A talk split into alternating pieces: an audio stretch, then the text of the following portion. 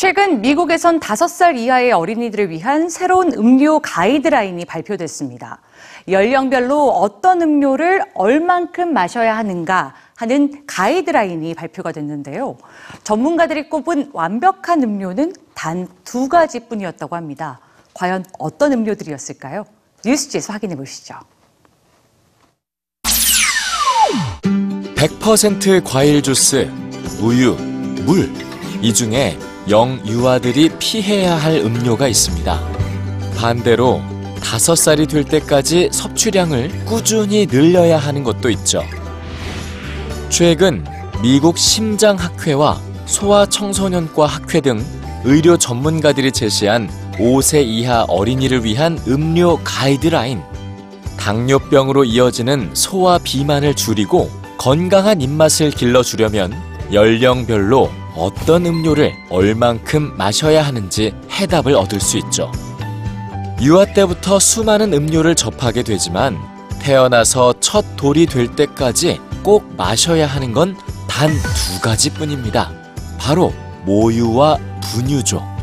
그리고 생후 12개월쯤엔 한 가지 필수 음료가 추가됩니다. 반 컵의 물입니다. 연령이 높아질수록 꼭 마셔야 하는 물의 양도 늘어납니다. 다섯 살엔 최소 한 컵 반, 최대 다섯 컵이 권장량이죠.